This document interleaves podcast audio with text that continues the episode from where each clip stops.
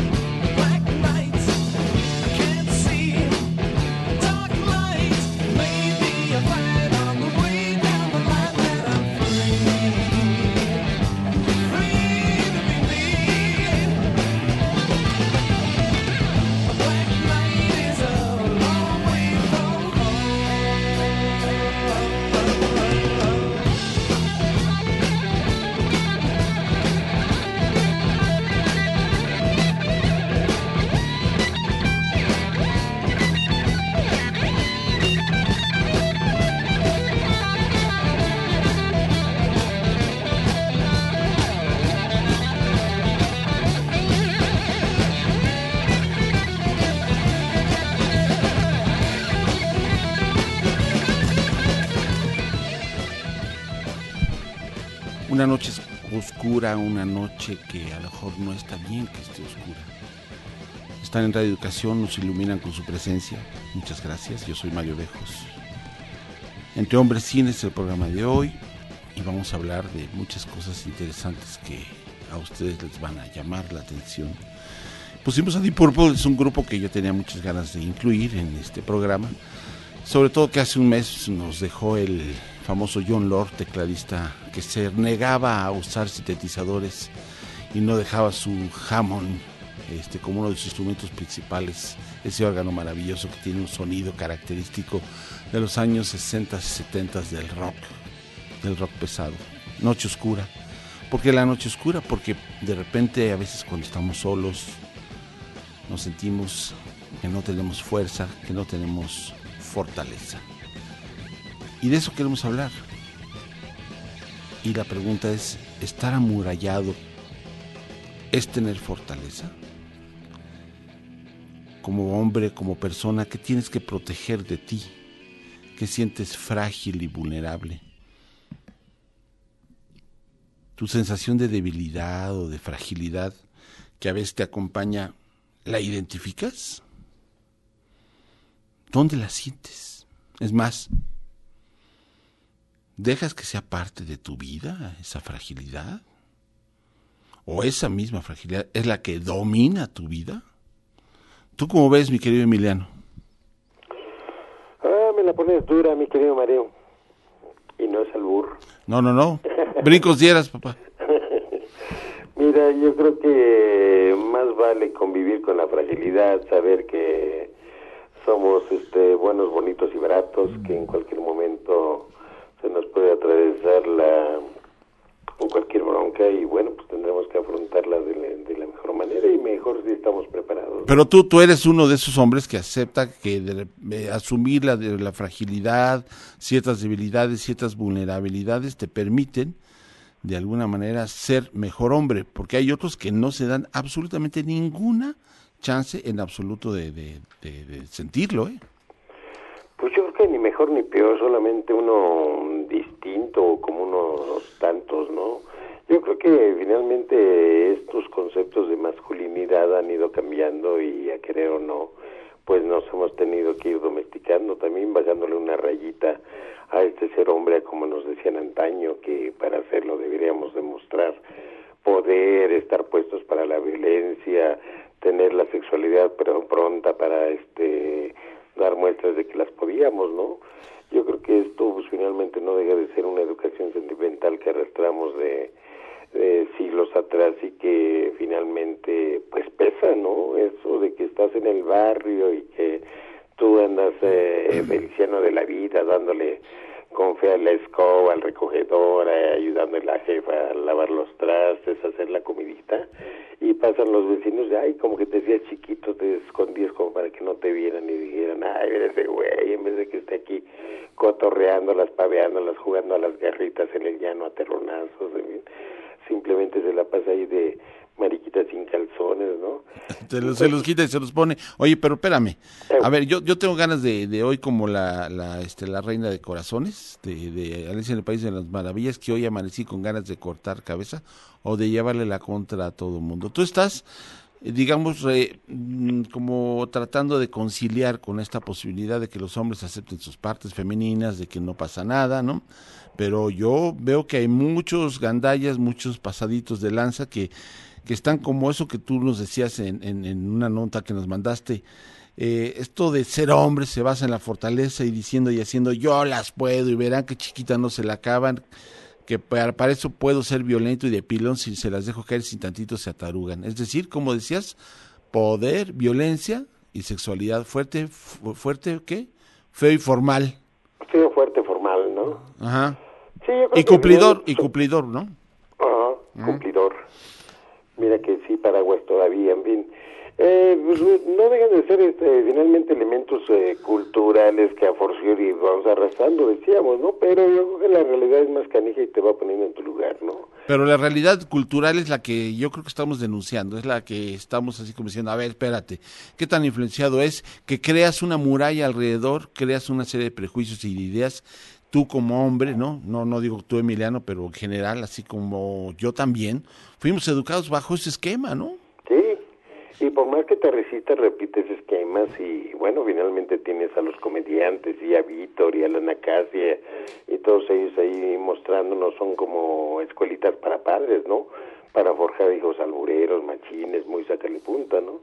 Que a la hora de la hora pues finalmente vemos que pues este ahí se queda uno en el camino, ¿no? Y yo creo que no es un sacrificio llegarle a una posibilidad de colaboración, de ver que pues finalmente este dominio de una masculinidad, pues que finalmente tiene que ver con el poder, un poder del cual estuvimos este mamando durante tantos años de prismo, ¿no? Pero decías, para ser machín, ser poderoso, fuerte, rudo, competitivo, dominante, triunfador, seguro de sí mismo. Tú dices, a ti no te funcionó esa, esa, esa receta. Francamente de repente yo creo que te toca ser punta de lanza en el barrio, tienes que revelarte, tienes que eh, ver que pues ante una situación X injusta pues eh, reaccionas con como un chilletas, ¿no? Finalmente pues chillando también como porque protestas de por el coraje, por la impotencia, por todo aquello que te impide ser de otro modo, ¿no? El hecho de que veas una serie de situaciones que son injustas, eh, que además las padezcas eh, dices que pues a final de cuentas este esta rudeza pues te permitía oponerte a ella y, en esa oposición gestabas otros sentimientos, otras actitudes eh, muy opuestos a la masculinidad dominante. O sea, esa rudeza, eh, al fin y al cabo, tú estás de acuerdo, es, es una que es que fortaleza, que, que tapa, ¿qué, ¿qué es lo que tapa una rudeza o esa aparente rudeza?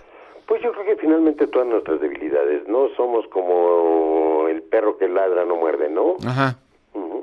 Estamos ahí este tratando de ser muy acá. Y a final de cuentas uno lo que veía, a mí Mari, mi querido Mario, me tocó convivir con un mundo muy femenino, el mundo femenino de las que forjaron el primer ciudad Nezahualcóyotl, que eran las señoras que se quedaban como mujeres jefas de familia en casa, viendo cómo se las este, ingeniaban para hacer rendir el gasto, para llegar de servicios, agua, drenaje, en fin.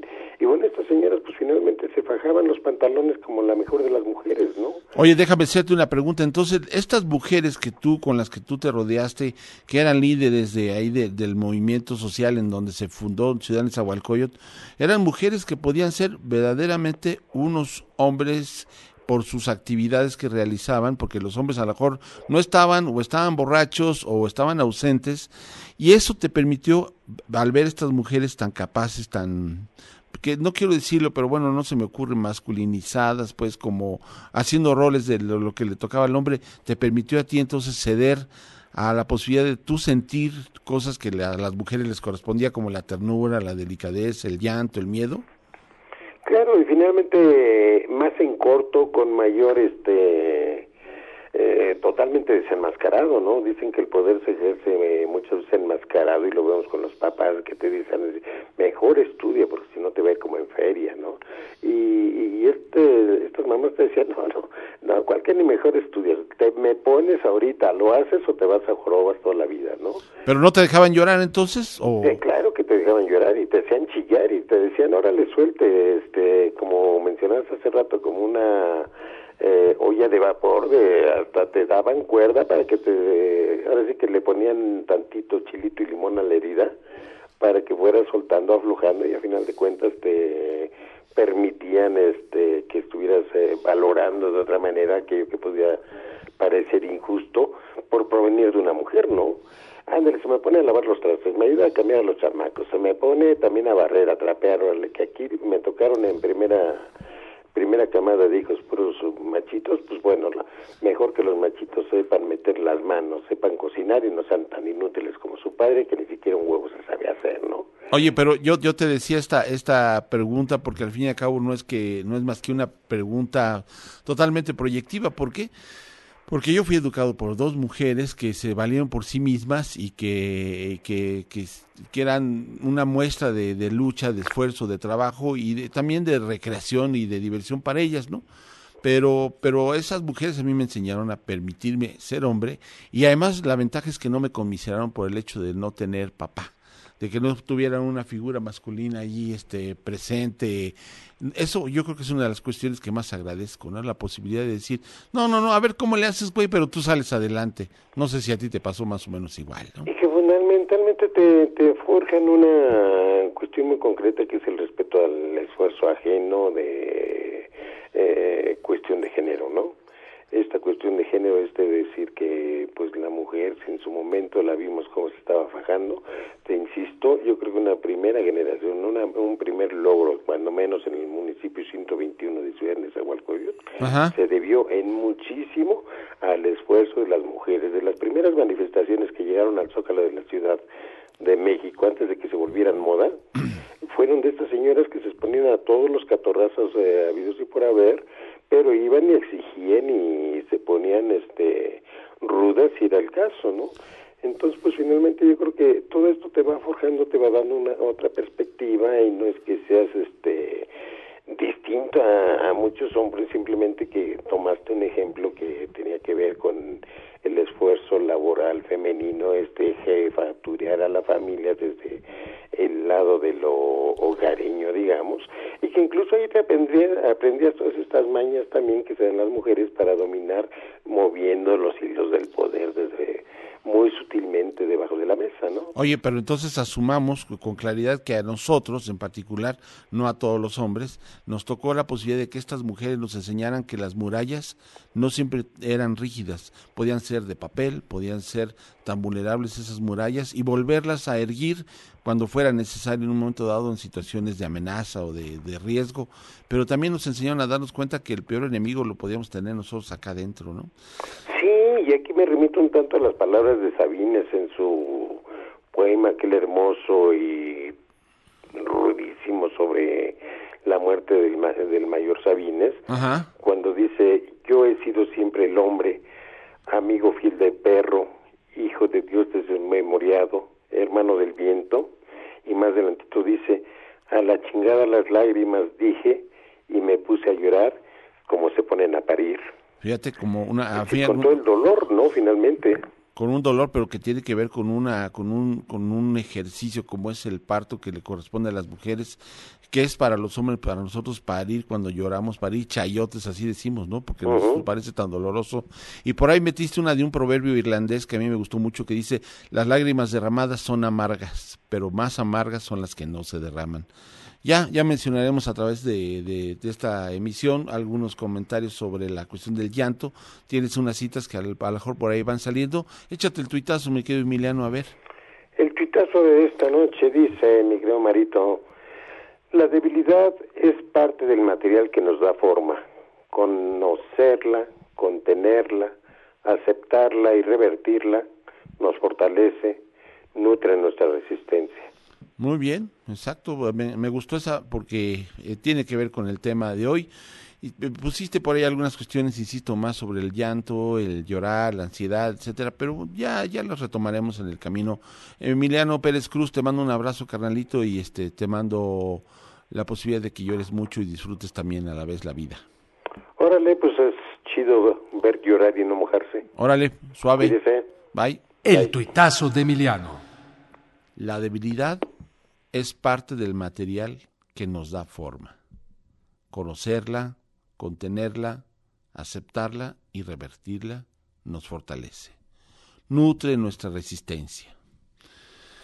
Ok, vamos a mandar algunos saludos que nos están mandando Mariana Torres a la distancia. No está bueno, hay un montonal de, de, comunicados aquí interesantes. Déjenme nada más abrir esta. A ver, ¿dónde estás, Marianita? Ahí va. Ahí va, ahí va, ahí va, ahí va. Lo que pasa es que está medio lenta esta maquinita. Agradecemos a Raúl Ernesto Montiel, mi querido Ernesto Montiel, ¿cómo está? Rosy Reina, ay, mi, reina, Eugenio Tzin, Cayetano Martínez, Miguel Ángel Soto, Mónica Corona, bien, Humberto Hernández, Luis Calderilla nos acompaña todos los martes, Ángeles Godínez Guevara y Marta Mercado que nos siguen en Facebook. También Alex Jiménez nos manda saludos desde Facebook, desde Michoacán. Blas MX, fiel seguidor en Twitter, dice que amurallarse es más bien cuidar las debilidades, pero cerrarse al mundo. Órale, muy bien. Miguel Ángel Soto dice que Facebook, en Facebook, que amurallarse es la muestra de una mayor fragilidad. Bueno, eso de el, lapsus de que tuve ahorita de amurallarse en Facebook, nos amurallamos en el Facebook. ¿Será que nos este nos metemos por ahí este eh, o no? Eh, bueno, la rola que sigue, sí, es de Red Hot Chili Peppers. Es una rola que trae ahí un antojo de ponerla. Se llama la, la, Fábrica de la Fe.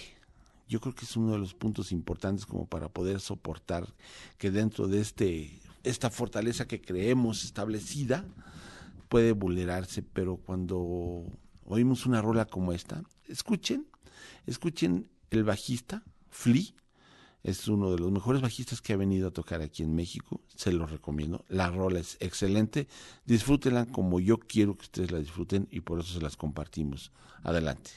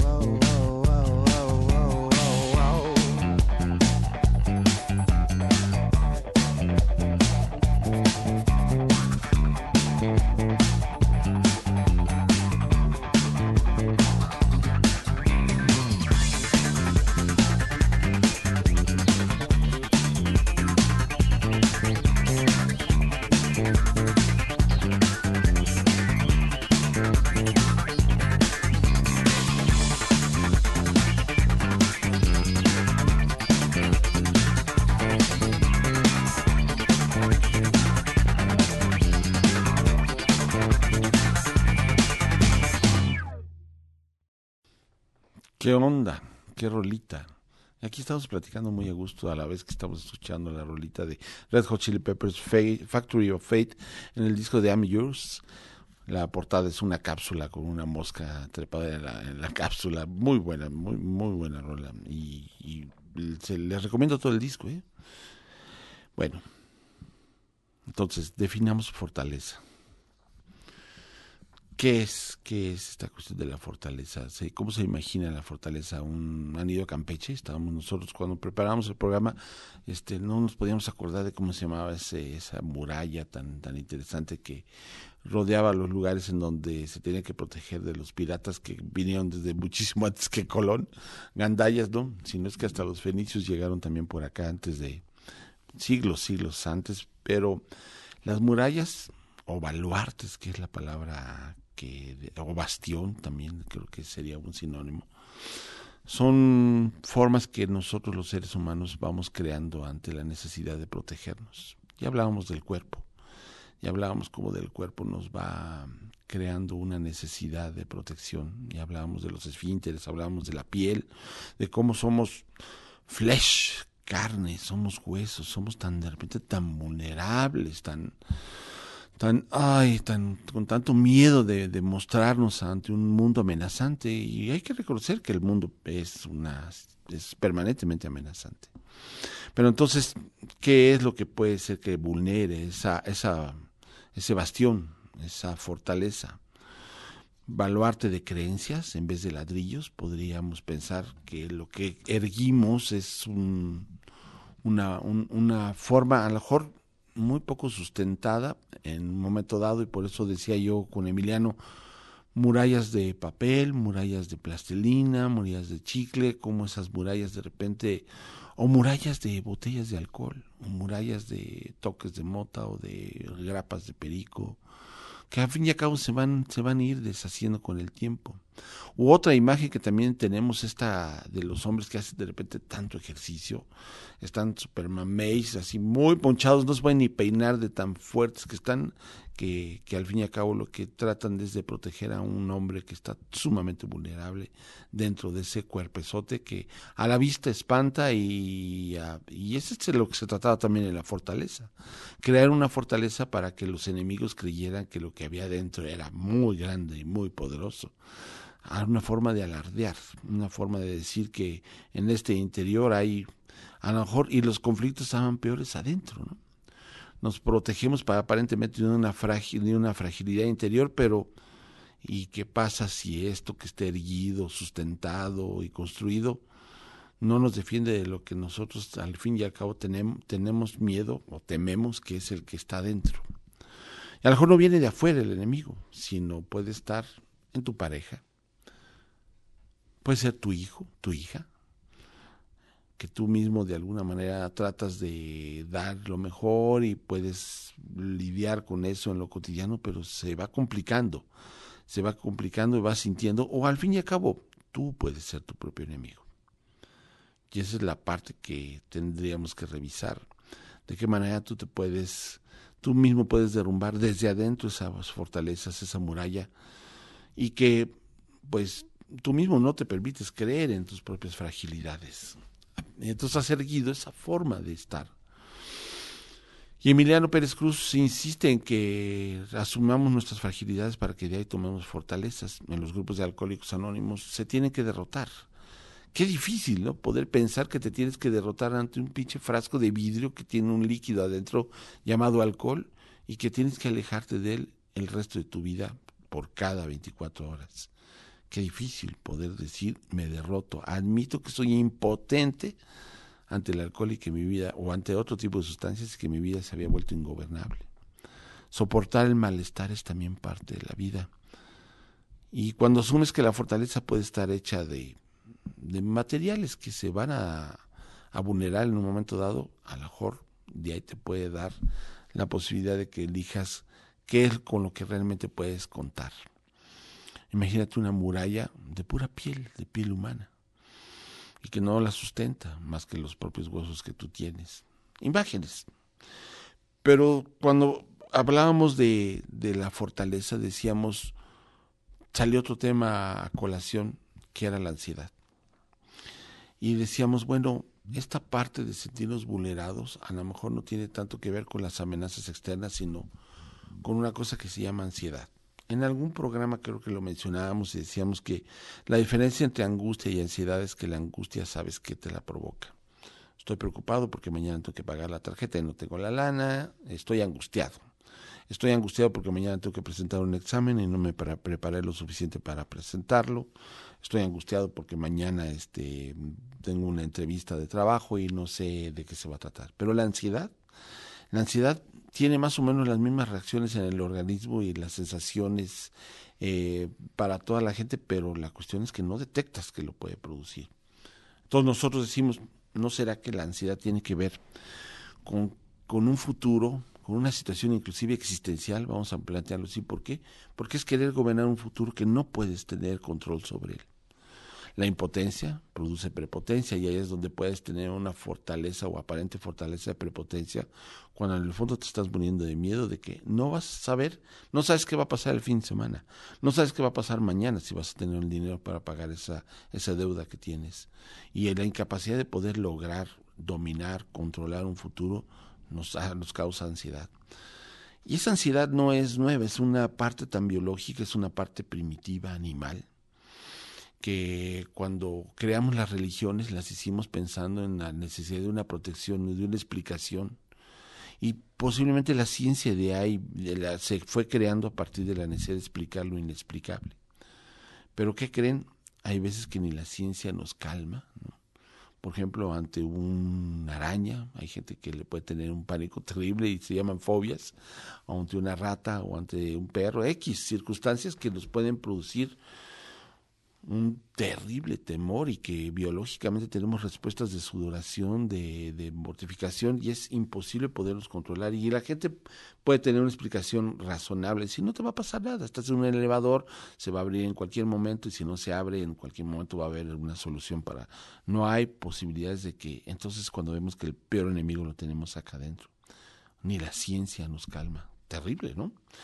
No necesariamente la gente creyente tiene mejor manejo, de la ansiedad, porque eso es también algo de las cuestiones que veíamos. La gente que tiene, que cree en la religión, tiene mejores posibilidades de poder manejar su ansiedad, tampoco. ¿Por qué? Porque también las religiones están muy asociadas a la situación de muerte o de amenaza. Porque si quieres creer en Dios, pues tienes que tener presente de que el diablo en cualquier momento se te puede aparecer. Están unidos el uno con el otro. Y, pero los aspectos espirituales, sin embargo, tienen un peso importante. Los orientales, por ejemplo, tienen una hora para meditar dentro de sus ocho horas de trabajo. Grandes ejecutivos japoneses se dan el tiempo de meditar media hora o una hora. Nosotros tenemos el modelo gringo de time is money, entonces hay que aprovechar cada segundo, cada momento, porque si no te estás haciendo güey, entonces la empresa no gana. Aunque el jefe esté jugando eh, solitario por horas ahí en la computadora. Entonces, bueno, ¿Qué hacemos? ¿Qué hacemos con, con esta ansiedad? ¿Cómo manejarla? No es fácil. Yo creo que aprender a dominar la ansiedad, lo que primero tiene que ser como uno de los puntos importantes es asumir que no tenemos control en el futuro. Que no tenemos la posibilidad de saber qué va a pasar en las próximas 24 horas. ¿Y por qué decía yo que tiene que ver con un valor existencial? Porque hay mucha gente que sabe que va a morir, hay gente que sufre por el hecho de saber que va a morir. Asumimos que la muerte es parte de la vida. Y yo creo que lo terrible no es que asumamos que tengamos que morir, sino que queremos tener control sobre el momento de la muerte. Eso es lo existencial, eso es lo que nos produce una ansiedad existencial que todos tenemos y que a veces nada lo calma. Queremos saber con precisión y que nos manden señales con, con, mucha claridad de qué es lo que puede pasar. Cuando llega un momento en donde en esta ansiedad no se puede calmar, en donde no podemos creer en algo, ¿cómo es que necesitamos a veces llorar? Y esa es precisamente una de las cuestiones que vamos a tratar en el próximo bloque. Esta canción de Eric Clapton es de las canciones más tranquilas, pero hermosa y yo creo que si se fijan bien y escuchan un poco la letra, está accesible, van a, llorar tantito. Se llama El río de las lágrimas. La vamos a poner un poquito avanzada porque la introducción es larga y van a escuchar el trabajo de Eric Clapton que también ha sufrido y con una calidad musical y su guitarra. Clapton is God, como decían en unas bardas en Inglaterra. Clapton es Dios.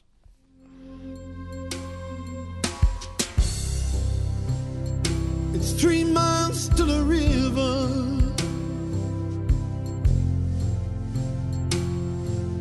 That would carry me away.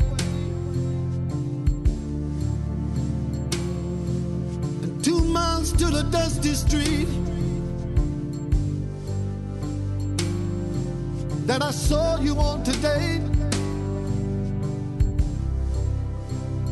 It's four miles to my lonely room.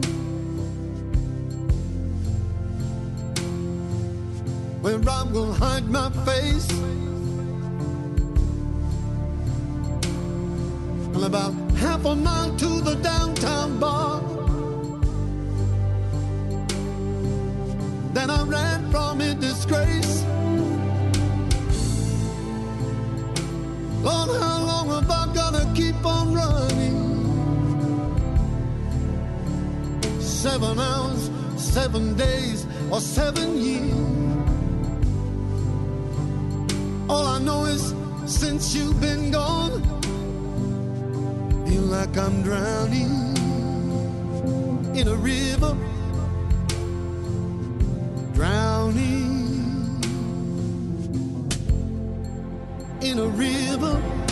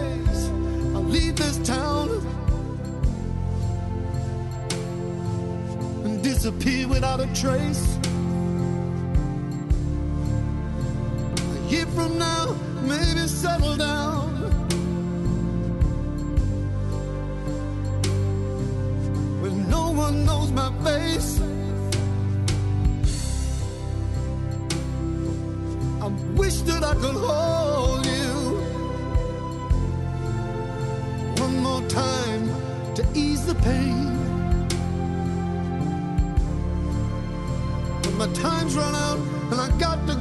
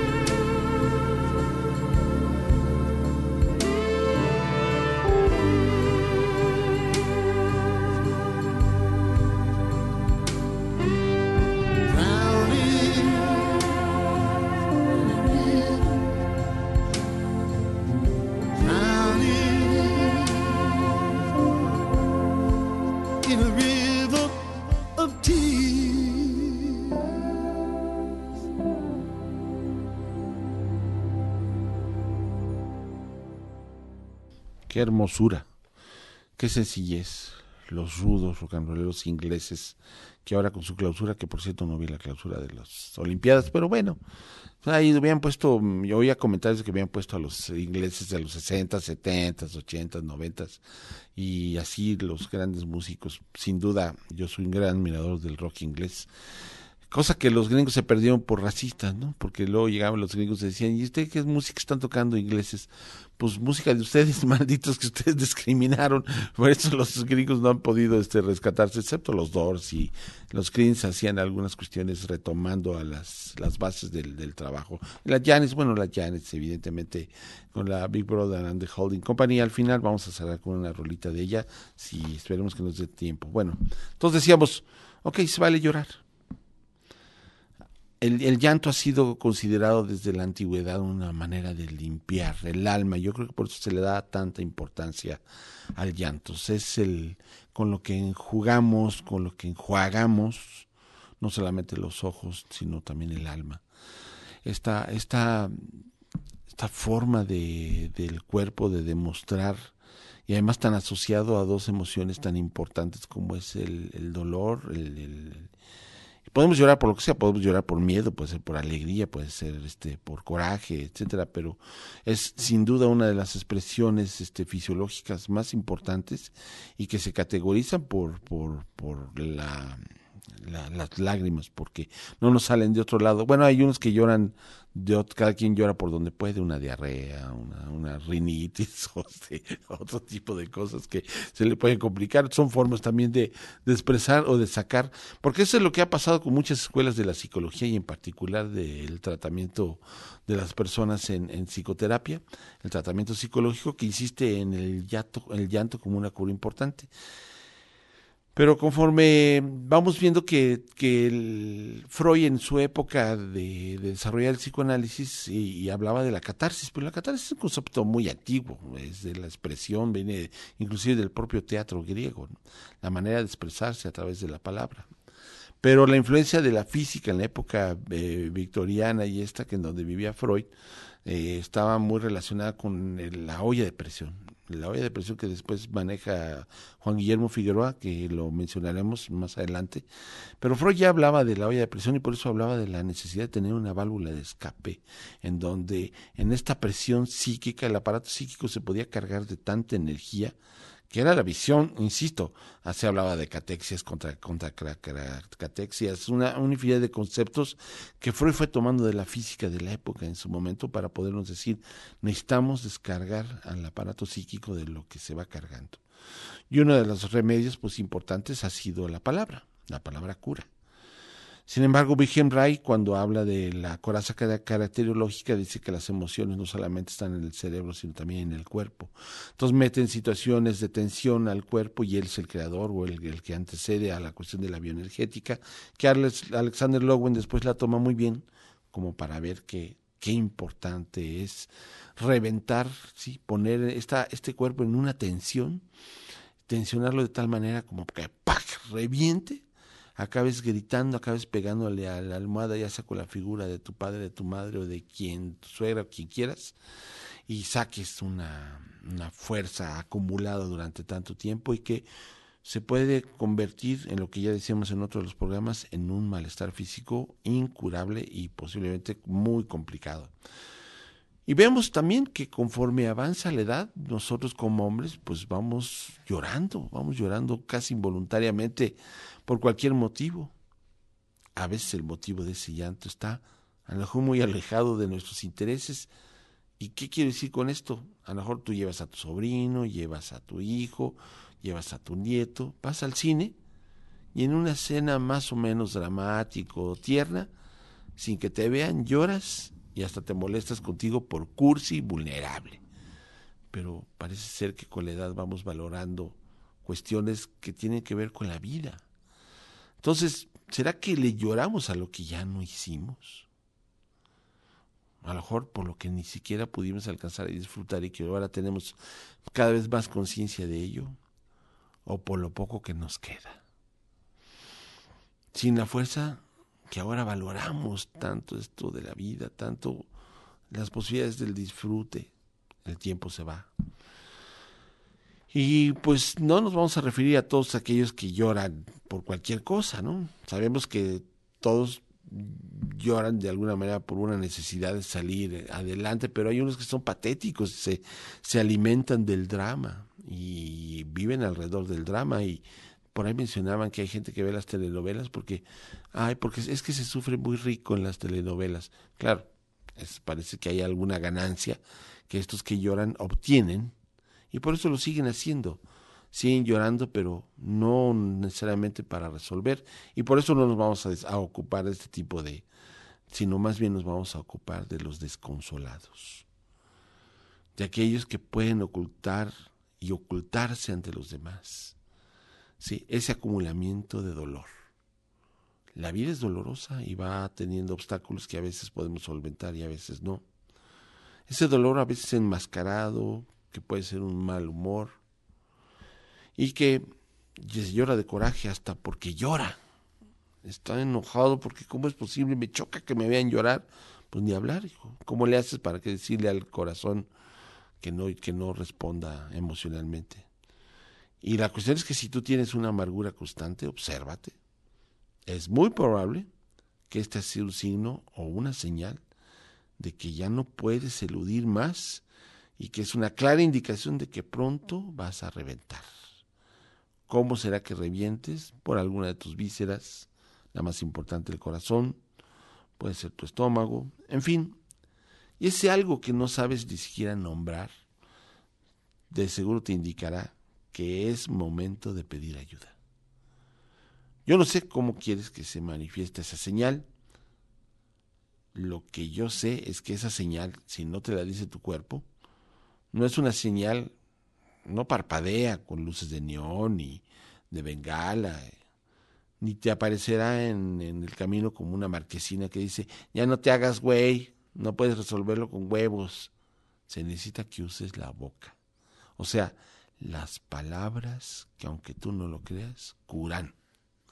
Curan. Y es importante, y es muy importante asumir que en el momento en que tú decides pedir ayuda y dices, creo que necesito ayuda, es cuando empiezas a curarte. No cuando estás enfrente del terapeuta. En el momento que buscas su teléfono, que buscas la referencia de un amigo, a lo mejor de un sacerdote, no sé, aquí se te dé la gana. Y bueno, pues efectivamente, si tienes un gran dolor y accesos notorios e inevitables de llanto, es tan infértil también una tierra sin agua como demasiada agua. Es como si fuera un río sin cauce. Por lo tanto, llorar con tanto dolor y por no poner las palabras a ese llanto, a ese dolor, que de seguro tiene muchas cosas que decir cada una de esas lágrimas, que, te acompañan, es también una reacción muy masculina el no poder resolver, el no permitirte resolver ese asunto que te provoca llanto. Y ese hombre también necesita hablar. Ese hombre también necesita escuchar esas formas de lidiar con el dolor. No pasa nada si te sientas enfrente de alguien y ahora sí, como dicen a calzón quitado, puedes hablar y decir, me pasa esto, me duele esto. O puedes también seguir tragándote tus mocos, pero también, de veras, hay otras maneras y fácilmente que se pueden contar, yo diría hasta mil. Investígalas si eres de esos. Yo también fui educado para ser hombre y mantengo mis clichés o prejuicios de que, por ejemplo, llorar es, es, es irse o aproximarse al mundo femenino. Y la verdad es que nadie, por llorar, cambia de sexo. Que quede claro. Llorar, a fin de cuentas, puede hacerte ver los huecos de tu fortaleza y tus torres que te han permitido librar batallas, inclusive llorándolas. No sé qué tipo de ayuda quieras, pero sí te voy a decir que simple y sencillamente se necesita a otro que no eres tú para que te oigas decir un perdón, un no sé qué hacer o simplemente un no sé. Pero un no sé que no te lleve a ser evitativo de las posibilidades del cambio, sino un no sé porque estás auténticamente confuso. Y te voy a pedir que no vayas a tomarte medicamentos cuando ya no puedes dormir. Esa es una señal de la depresión que posiblemente traes. No te vayas a pedir pastillas para dormirte porque te vas a deprimir más.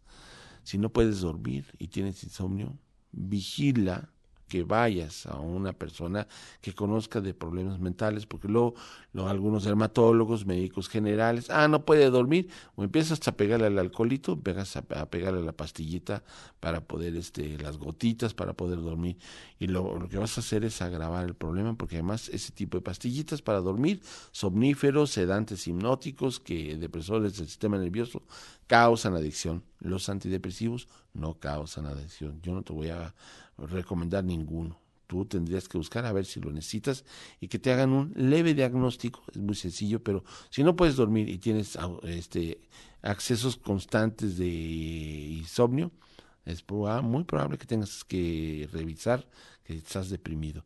Además, la otra cuestión importante es que si empiezas a tomar estas pastillitas para dormir, ya dormí bien chido, sí, pero no te quita la depresión, se te puede ahondar y además vas a tener problemas con la memoria. Si de por sí, de tanta grifa que te metiste, ya no te acuerdas de muchas cosas, más la edad y luego echándole este tipo de pastillitas, bueno. En fin, la cuestión es que si necesitas ayuda, pues pídela. Y si hay algunos hombres que quieren iniciar un cambio para conocer mejor sus habilidades y sus debilidades, y para lidiar con ellas, que, que esas fortalezas pues se derrumbaron, que no tienen, pues la, son de cascarón, de huevo, de qué sé yo, pero si no sabes qué hacer, pues háblanos, a lo mejor te vamos a sugerir algunos lugares que de seguro te están esperando. Te, recuerdo en nuestro Twitter, arroba entre hombres, nuestro Facebook, diagonal, entre hombres 1060, y nuestra página web, en nuestro sitio que es www entrehombres.net. Teléfonos en cabina 41 55 1060, aislada sin costo 01800 080 1060. Tenemos varias cuestiones que nos mandó Mariana. Otra vez el aparatito este tiene que conectarse y, está dando gira y gira, así como una forma hipnótica. Y bueno, pues podemos irnos aquí. Saludos a Kenia Rivera, que nos retitúa en Twitter Saludos a Mamario Vázquez que empieza a seguirnos en Twitter y a Natalia Cátedra que nos da RT. ¿Que nos da RT? ¿Qué es eso? Saludos a Jacqueline Palma que nos saluda en Facebook. Cayetano Martínez otra vez dice en Facebook que no sabe si el llanto le es necesario, pero que simplemente a veces es inevitable. Pues este, evidentemente es necesario, me equivoco, Cayetano, no le saques. ¿O que los hombres no lloran? ¿No deben de llorar? Yo te tengo una cura de la cura que dice así.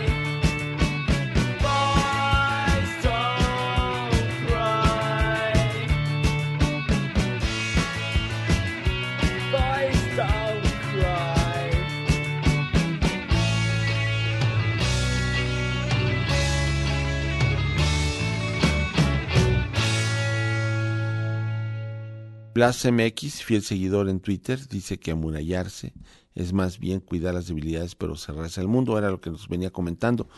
Y claro, pero esta cuestión de las de las lágrimas, de, amurallarse para no mostrar fragilidad, que nos decía Miguel Ángel Soto, y, la cuestión del llanto. Y pues queremos ir como cerrando esta idea mm, de cómo la catarsis ayuda a drenar afectos. Y Juan Guillermo Figueroa mencionaba que las mujeres cuando lloran parece que lo hacen en una coladera, es como poder drenar, sacar todo eso y los hombres parece que estamos en una olla express que ni el, ¿cómo se llama? El pivotito este ayuda a, regular la, la, presión y hasta podemos ser este explosivos. Infartito, infartito, esta cuestión de querer ver el mundo a una altura y a un nivel que nos, que nos prende de la realidad, ¿no?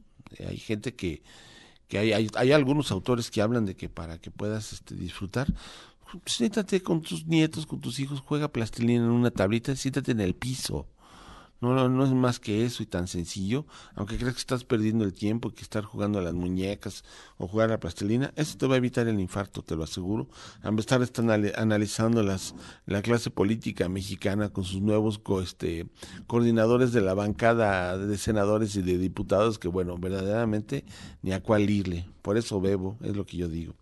Entonces, no prefieres tener, yo, yo pregunto, ¿no prefieres tener los ojos rojos por llanto liberador que por años de tanta grifa que te has metido, que no te ayuda a resolver tus pérdidas?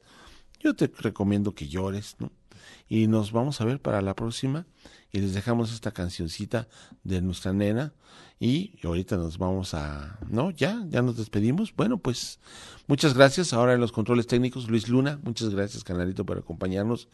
Mi querido Hugo. Ahí todos felices y contentos Hugo Enrique Sánchez Mariana Torres desde la distancia Roberto Hernández, que también lo seguimos recordando, también es parte de esta producción de este equipo. Sin duda, mi jefa y productora y tipaza, Pita Cortés, que nos acompaña, Benja, que también nos acompaña el día de hoy. Les mandamos cariños. Y bueno, pues Mariana, Mariana ya la mencioné. Mariana, sí, pero la podemos mencionar muchas veces. Mariana, te queremos, te extrañamos, te necesitamos, pero está bien allá a la distancia en tu casita porque eres todo una y a todos los que nos estuvieron participando por el Twitter, y ya, ya, ya sé que es RT.